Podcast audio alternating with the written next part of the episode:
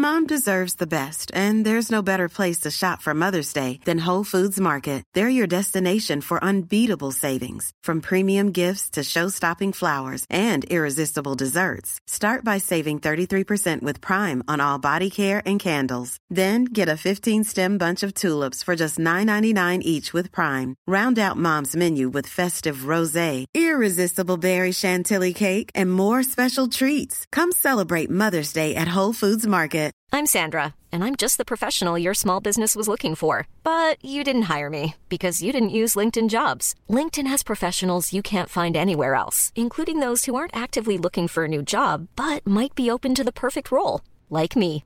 In a given month, over 70% of LinkedIn users don't visit other leading job sites. So if you're not looking on LinkedIn, you'll miss out on great candidates, like Sandra. Start hiring professionals like a professional. Post your free job on linkedin.com/people today. Hey, it's Ryan Reynolds, and I'm here with Keith, co-star of my upcoming film, If, only in theaters May 17th. Do you want to tell people the big news?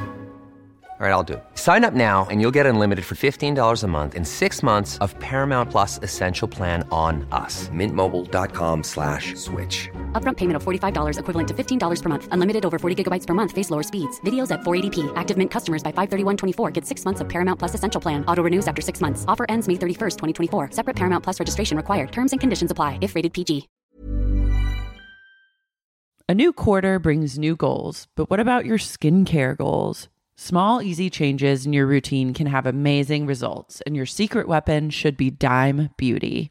Dime Beauty is clean, high-end skincare that is affordable, and it really works. Dime didn't sacrifice performance just to make it clean either.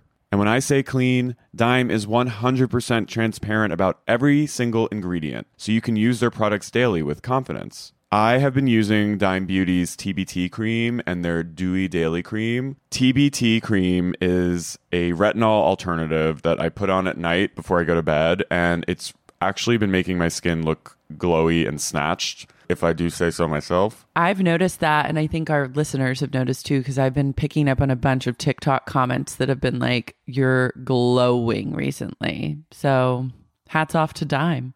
No one has time to remember the order of a 10-step skincare routine. The work system from Dime Beauty has everything you need in one powerful package. It includes a gentle cleanser, a toner, 2 incredible serums, and 2 luxurious moisturizers. Plus, my favorite, Dime's TBT Cream, is finally back in stock. Check that out while you're there. Dime has over 2 million happy customers, and their product reviews are literally all 5 stars. This year, love your skin again.